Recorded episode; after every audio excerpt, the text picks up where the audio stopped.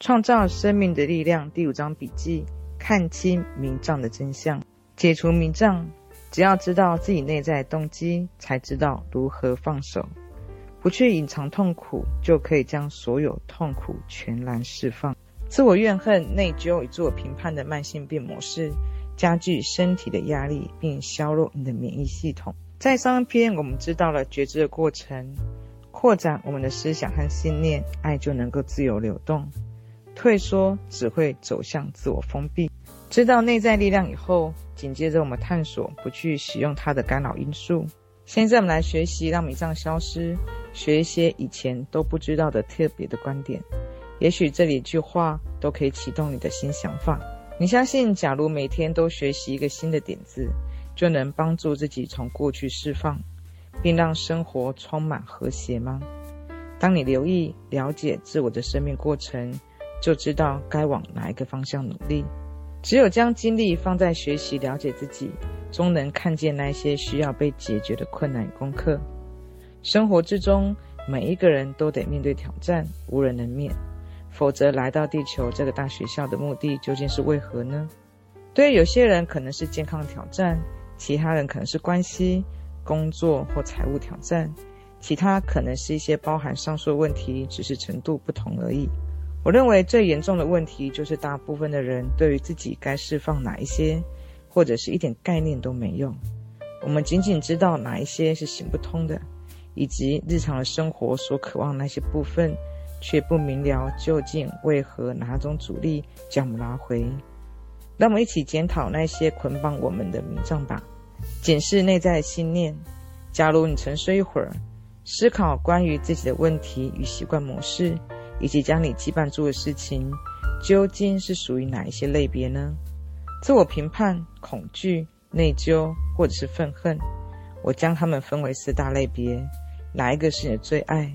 我自己的问题类别是自我评判与愤恨的结合。也许你和我一样有两个或三个类别。那么究竟是恐惧或者是内疚首先浮现？你是异常的吹毛求疵，或者是愤恨不平？所谓的愤恨，其实就是塞爆的怒气。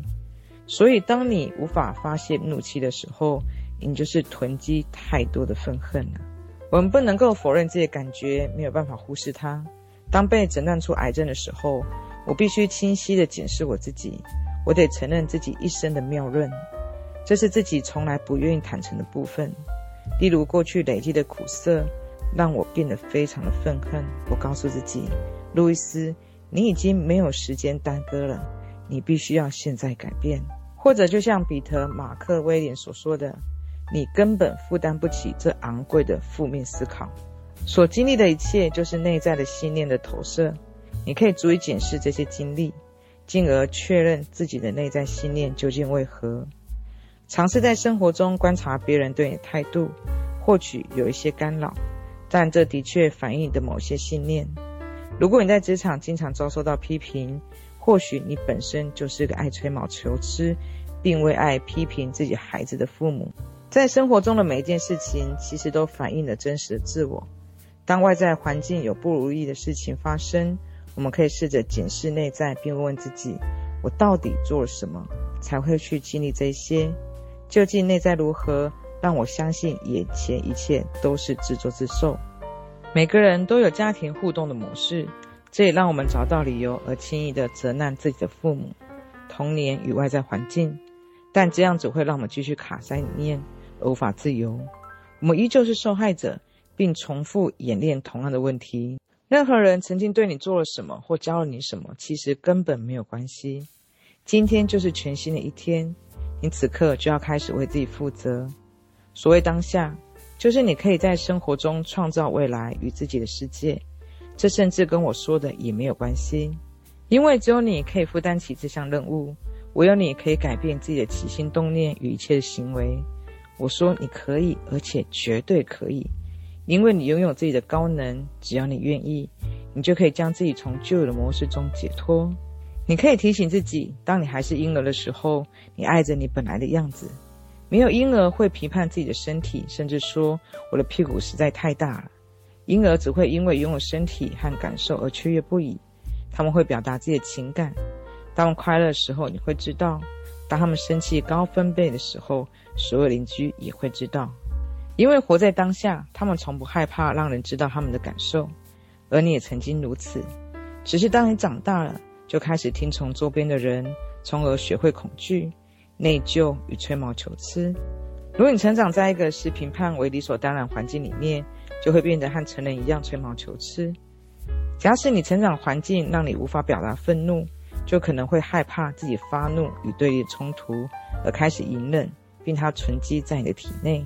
如果在成长环境里面，家族成员都被内疚所操纵，你就会与成人无异，可能所到之处始终向人赔不是，说对不起，但却无法坦率地表达自己的要求。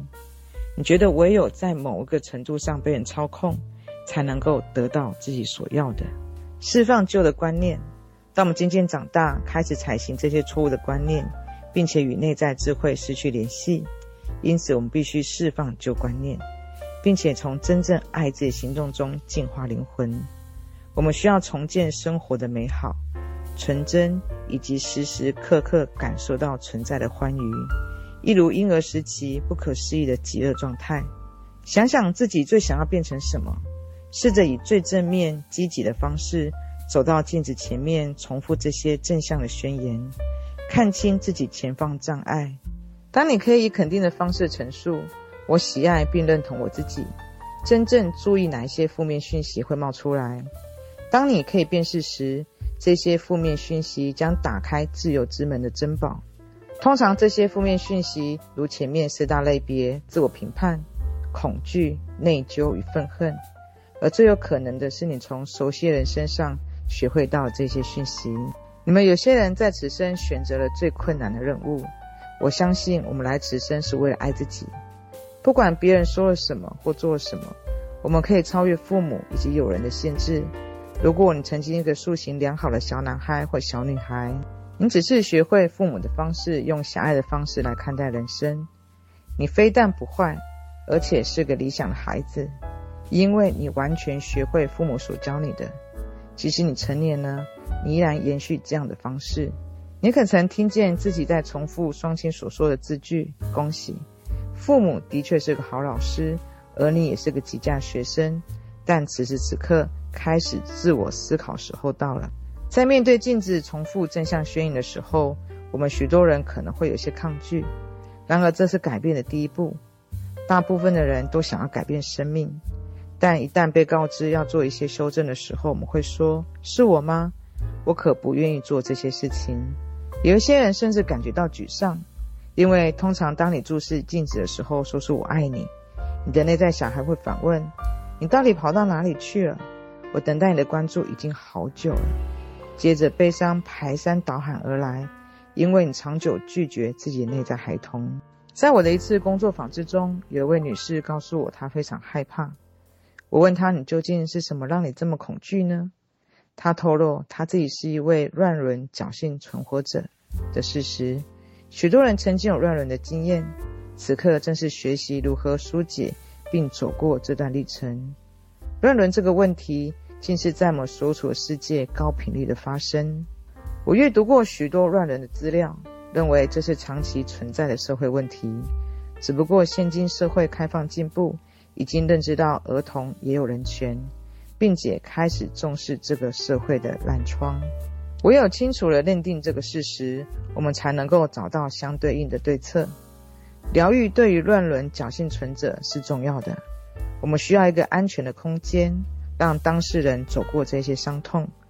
当可以将怒气、愤恨与羞耻揭开，就可以走向爱自己的空间。不管如何进行，必须牢记这些倾巢而出的感觉，仅仅是感觉而已，不必再亲身经历一切了。我们必须让内在孩童有安全感，并感谢自己在这些经历之中依然有存活的勇气。有时候处理乱伦的问题，很难去接受那些曾经伤害我们的人，在当时是他所拥有最佳理解、感受甚至所知来对待我们。然而，暴力行为通常来自同样被暴力侵犯的人。我们都需要被疗愈。当学习去爱、珍惜我们本来样貌的时候，我们就不会去伤害任何的人了。停止所有的苛责，论及苛责，我们总是评判自己一再重复的行为，何时才能够觉醒，并学习到苛责根本没有用？我们可以尝试另一种策略，那就是同意自己此时此刻是正确的。吹毛求疵的人总是引来苛责，因为那正是他们吹毛求疵的模式，始终是自作自受。或许他们需要彻头彻尾的完美，但谁又能够如此呢？你曾遇过完美的人吗？我从未曾遇到过。假如我们抱怨别人，我们其实是在不满意自己的某个部分。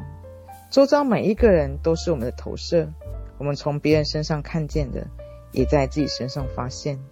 我们总是无法接受自己的某些部分，最后只有借由酒精、药物、香烟、过度饮食的手段来伤害自己。这就是用来惩罚自己的不够完美。但追求完美究竟是为了谁？究竟我们必须达到谁的需求和期盼？就让那一些离去吧，就是如此。发现每一刻自己都如你所示的美好。如果你是惯常以负面的眼光来看待人生的吹毛求疵，你得花上一段时间来转化，并让自己变得比较可爱与愿意接纳与敞开。吹毛求疵其实是一种生活习惯，并非你存在的实相。当你开始学习释放的时候，你就会知道如何耐心地善待自己。你能想象当没有人评判我们的时候，会是多么美好的生活吗？我们可以感觉完全舒畅与自在，每一个清晨都是全新美好日子。没有人可以评判你或让你失望。借有接纳更多让自己改变的新事物，你也能够给予自己快乐。与自己同在的体验将是超乎想象美好。清晨醒来，你将充满愉悦地展开新的一天。爱你所示，你将自动展开最美好的内在。我并非说你将成为一个比较好的人，因为其中你还有不够好的暗示。然而，你可以发现更多的正向、积极的方法，来满足所需，并展现真实的自己。内疚让我们矮人一截。人们经常想要操纵你，所以给予你负面的讯息。如果有人试着让你产生内疚，试着问问自己，对方究竟想要什么？他们为何需要做这件事情？提出质疑，而不是在心里认同他们所说的。是的，我有罪，我得听命于他们。许多父母因为从小被内疚操控，而今也用同样方法对待孩子。他们对孩子撒谎，试图让孩子觉得自己很差。许多成年人至今依旧被自己的亲朋好友所操控。首先，因为他们不知道要如何尊重自己，否则操控就不会发生。第二，他们自身也是善于操控的。许多人在内疚的乌云下生活，始终觉得自己不对劲，没把事情做好，或者因为有些事情要跟某些人道歉，你无法原谅自己曾经做过的事情，更严厉苛责生活中发生的许多事，就让这些乌云消散吧。其实你不必再继续如此过活了。那些有内疚感的人，现在可以学习说不，要对方只管好自己事情即可。我不是说非得要发怒，但是你根本不需要继续玩这样的游戏了。如果说不对你可能有点生疏，那就尝试说的干脆点。不不，我不能够这样做。别给任何理由，或者让操控者有机会根据你说的话来试图反驳说服你。当人们发现无法操控你之后，他们就会停止。那些人只有在你同意的状况下，才能够进行对你的操控。或许第一次说不，你会有罪恶感；几次以后，就会容易许多了。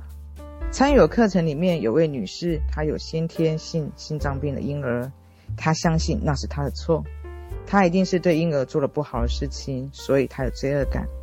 不幸的是，内疚不能解决事情。在她的个案里面，没有人犯错。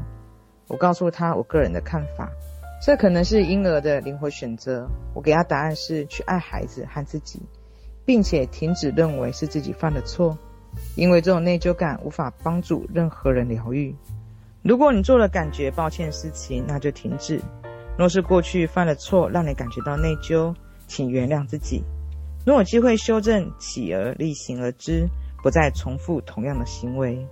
当你日常生活感觉到内疚时候，试问自己：我认为自己是什么？我到底要讨好谁？请注意，这时童年时期的信念会全面脱盘而出。通常发生车祸的人来找我，他们有种根深蒂固的罪恶感，并且希望能够被惩罚。人们常常有一种被压抑很深的敌意，因为觉得自己无权捍卫自己，于是内疚感就会寻找惩罚。我们逐渐成为自己的法官、陪审团与执行者，将自己诅咒到自设牢笼里面。我们惩罚自己，却没有人可以为我们辩护。而现在正是原谅自己与解放自己的时候了。有位老妇人在我研讨会说，她对她中年的儿子感觉到十分的内疚。他是家中唯一的孩子，成年后变得孤僻而异常。他内疚是因为自己在儿子成长过程中过于严格管教。我向他解释，以他当时所知，已经尽力了。我们推回到灵魂层次来看，这孩子在投生之前非常清楚自己的所为，并且选择他来做自己的母亲。而现在他根本是浪费精力在无可恢复的事情上面。他叹口气说。他现在这个样子真是丢脸，我非常遗憾自己把事情搞砸了。你看，现在他无法帮助儿子，也无法对自己有所注意，这就是浪费精力。内疚成为一种沉重负担，也让人们觉得自己矮人一截。即便不知道如何爱自己，但事实上，光是愿意爱自己的念头，就可以产生不同的结果，实在不值得继续用惯有的模式。老妇人功课不是治疗儿子，而是爱自己。而他儿子来到世界上，也是来爱他自己的，因为儿子同样也无法帮助他母亲。有组织的宗教信仰常会用很多方式让人们感觉到内疚，特别是针对年轻孩子，都会有老套的方式让他们列队等待领取圣餐。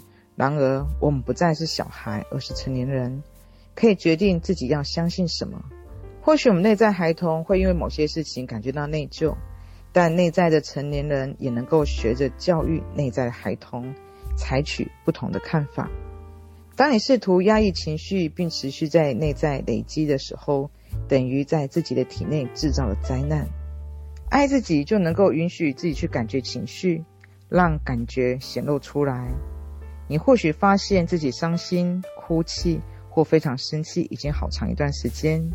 你也许得处理掉不少陈旧的思考模式。我建议你用正向宣言的方式，这将让过程变得比较简单、顺利与自在。我此刻轻松地将所有旧的负面信念释放。改变对于我而言是舒服的，我的道路是平顺的。我从过去之中解脱。别对你的感觉妄加评断，这只会让感觉推回意识更深层。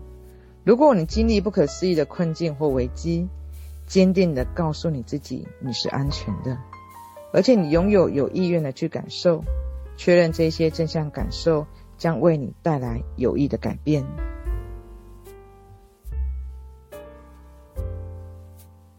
创造生命的力量第五章笔记：看清迷障的真相，解除迷障。只要知道自己内在动机，才知道如何放手。不去隐藏痛苦，就可以将所有痛苦全然释放。自我怨恨、内疚与自我评判的慢性病模式，加剧身体的压力，并削弱你的免疫系统。在上一篇，我们知道了觉知的过程，扩展我们的思想和信念，爱就能够自由流动。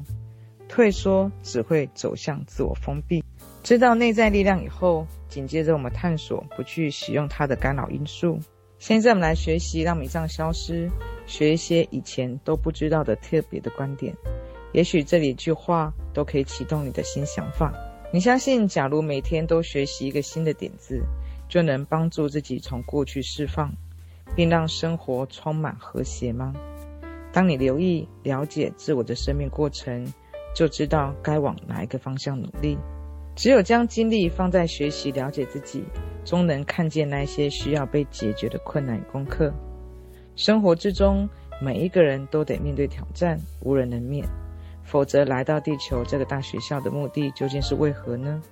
对于有些人可能是健康挑战，其他人可能是关系、工作或财务挑战，其他可能是一些包含上述问题，只是程度不同而已。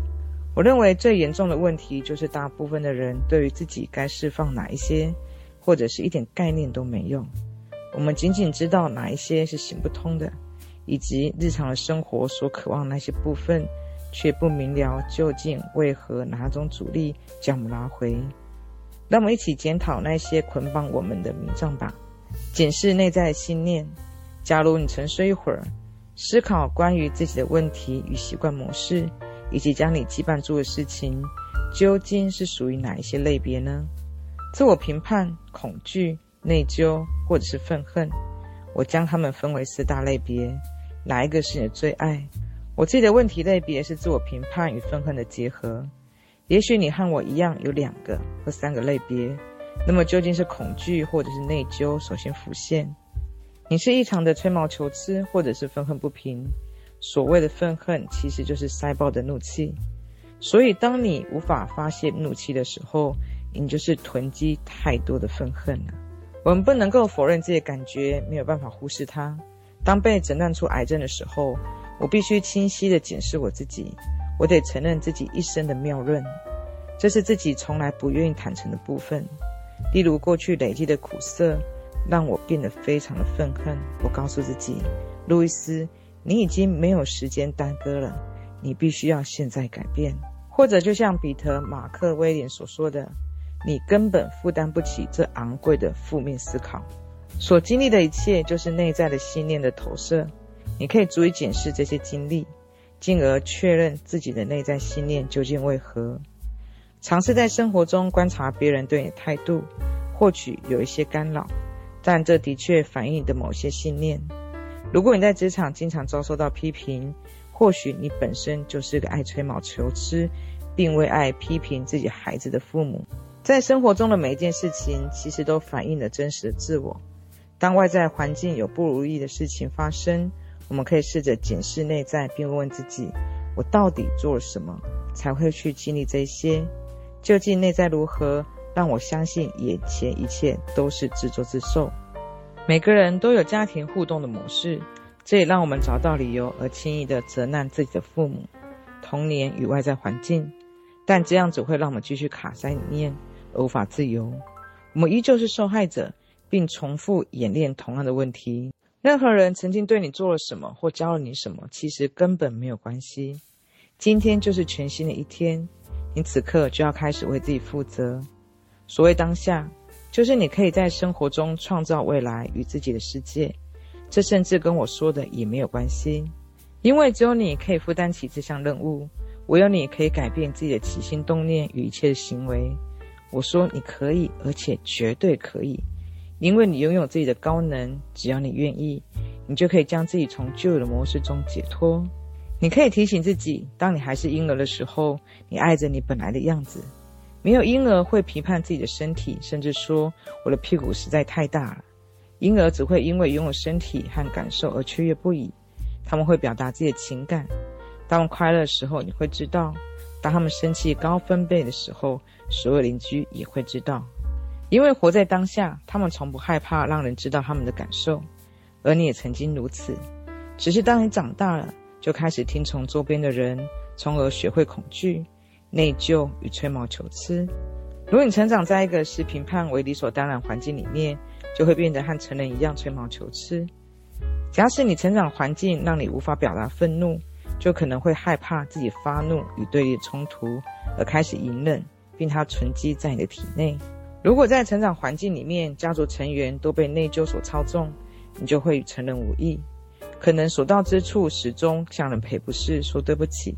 但却无法坦率地表达自己的要求。你觉得唯有在某一个程度上被人操控，才能够得到自己所要的。释放旧的观念。当我们渐渐长大，开始采行这些错误的观念，并且与内在智慧失去联系。因此，我们必须释放旧观念，并且从真正爱自己行动中净化灵魂。我们需要重建生活的美好。纯真，以及时时刻刻感受到存在的欢愉，一如婴儿时期不可思议的极乐状态。想想自己最想要变成什么，试着以最正面、积极的方式走到镜子前面，重复这些正向的宣言，看清自己前方障碍。当你可以以肯定的方式陈述“我喜爱并认同我自己”，真正注意哪一些负面讯息会冒出来。当你可以辨识时，这些负面讯息将打开自由之门的珍宝。通常，这些负面讯息如前面四大类别：自我评判、恐惧、内疚与愤恨。而最有可能的是，你从熟悉的人身上学会到这些讯息。你们有些人在此生选择了最困难的任务。我相信，我们来此生是为了爱自己。不管别人说了什么或做了什么，我们可以超越父母以及友人的限制。如果你曾经一个素行良好的小男孩或小女孩，你只是学会父母的方式，用狭隘的方式来看待人生，你非但不坏，而且是个理想的孩子，因为你完全学会父母所教你的。即使你成年了，你依然延续这样的方式。你可曾听见自己在重复双亲所说的字句？恭喜，父母的确是个好老师，而你也是个极佳学生。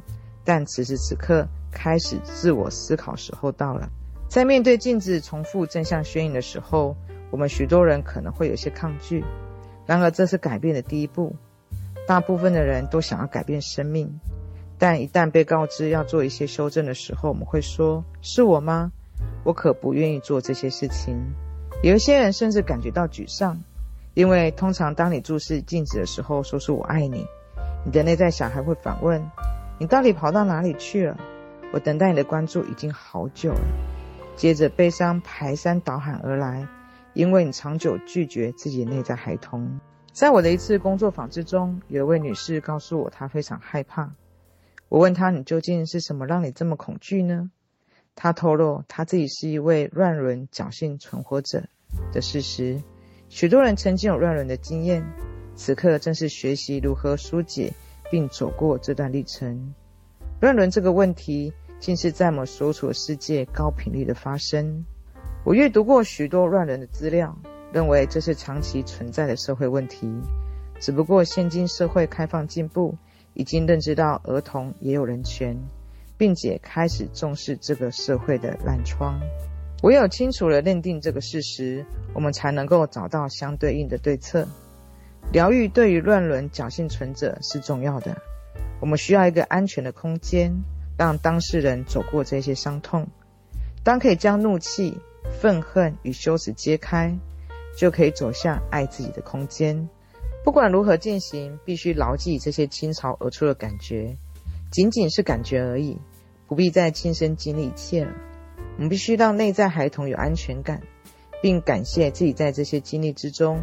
依然有存活的勇气。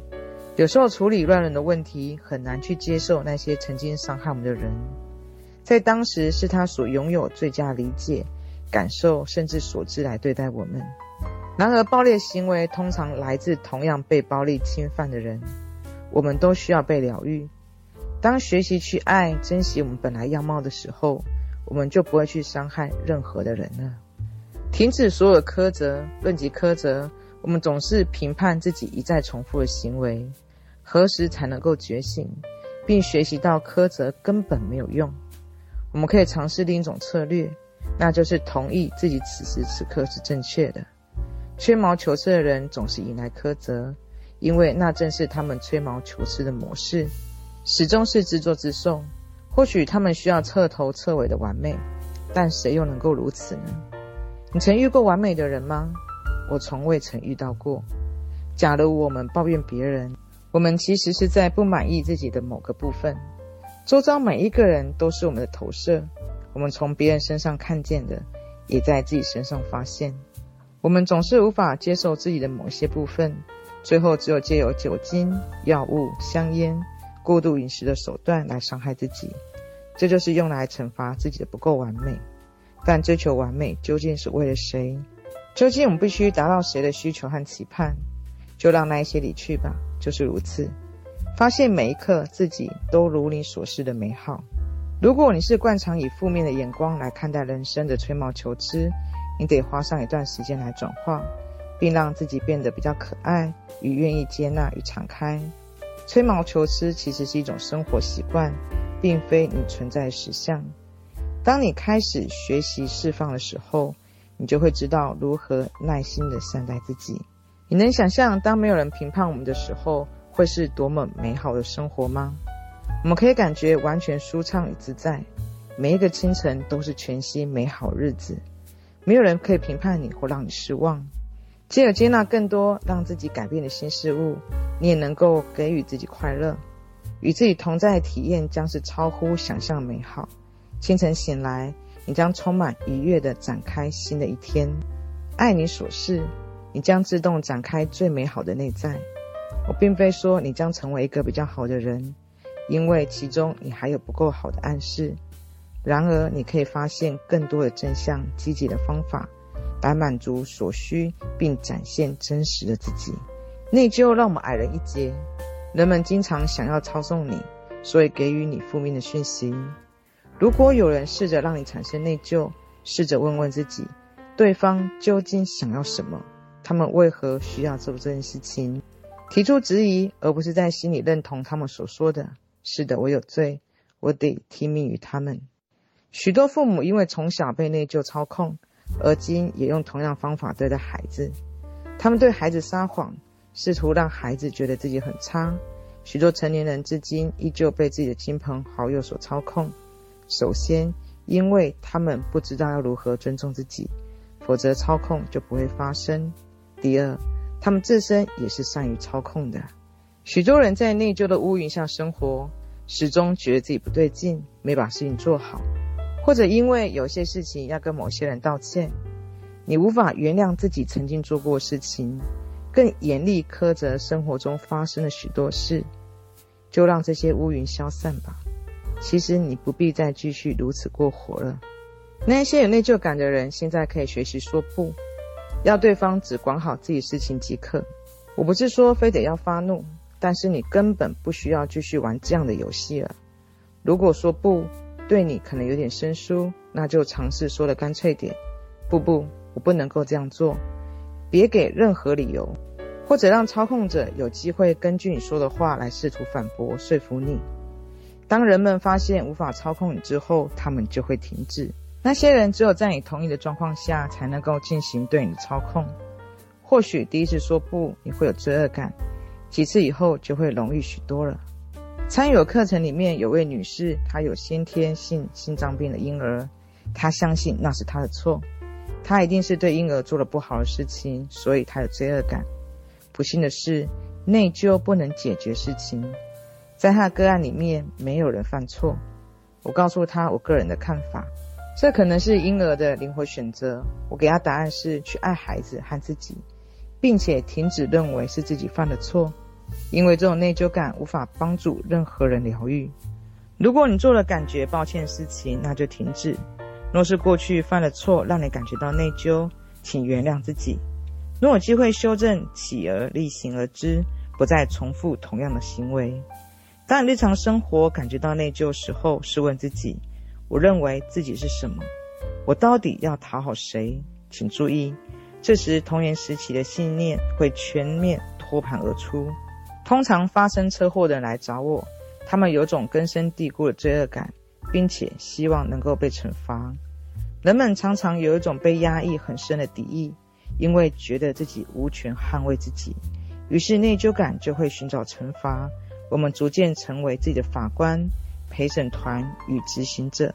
将自己诅咒到自设牢笼里面，我们惩罚自己，却没有人可以为我们辩护。而现在正是原谅自己与解放自己的时候了。有位老妇人在我研讨会说，她对她中年的儿子感觉到十分的内疚。他是家中唯一的孩子，成年后变得孤僻而异常。他内疚是因为自己在儿子成长过程中过于严格管教。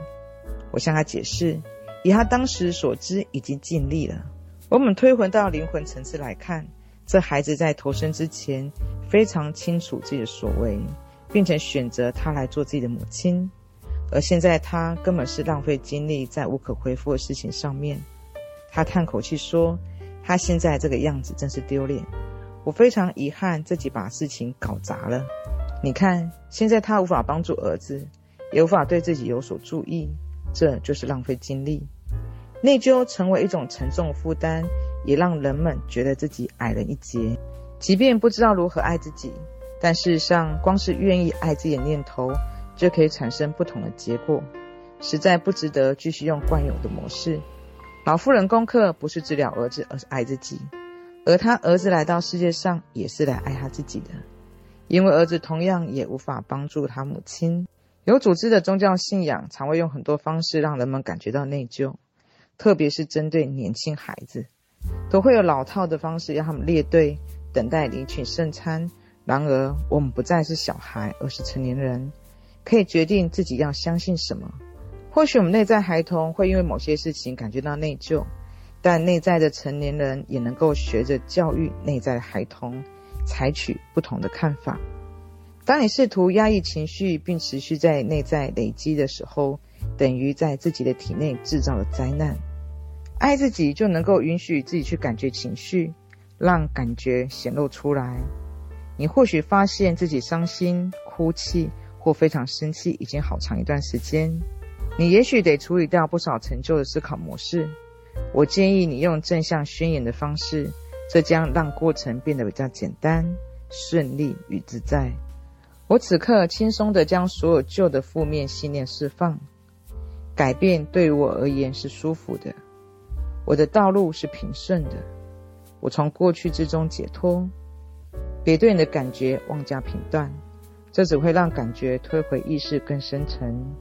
如果你经历不可思议的困境或危机，坚定地告诉你自己，你是安全的，而且你拥有有意愿的去感受，确认这些正向感受将为你带来有益的改变。